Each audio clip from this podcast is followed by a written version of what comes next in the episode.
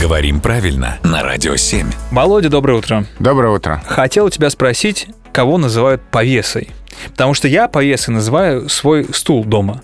Потому что я на него вешаю все. Я говорю, ну, привет, повеса. И, знаешь, там это скидываю кофту прям, Ага. и повеса. У меня стул домашний. Но очевидно, что э, это только я так использую. А У тебя очень хорошая языковая игра, мне нравится. Это, это просто беспорядок творческий у меня дома, а не языковая игра. Но давай можем называть это так тоже. А, Слово «повеса» в таком классическом значении немножко уже не из нашей жизни, да, редко употребляется. А, Словари говорят, что это молодой человек, ищущий развлечений, забав и тратящий время легкомысленно. Бездельник, проказник.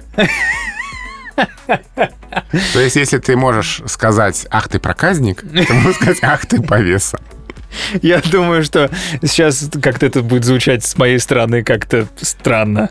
А, Безопаснее стул так называть, да? Вот именно поэтому я к нему и применяю это слово. То есть ты к чему клонишь? К тому, что это слово в- вообще-то в языке уже не используют. Ну, в живой речи, конечно, редко встречается.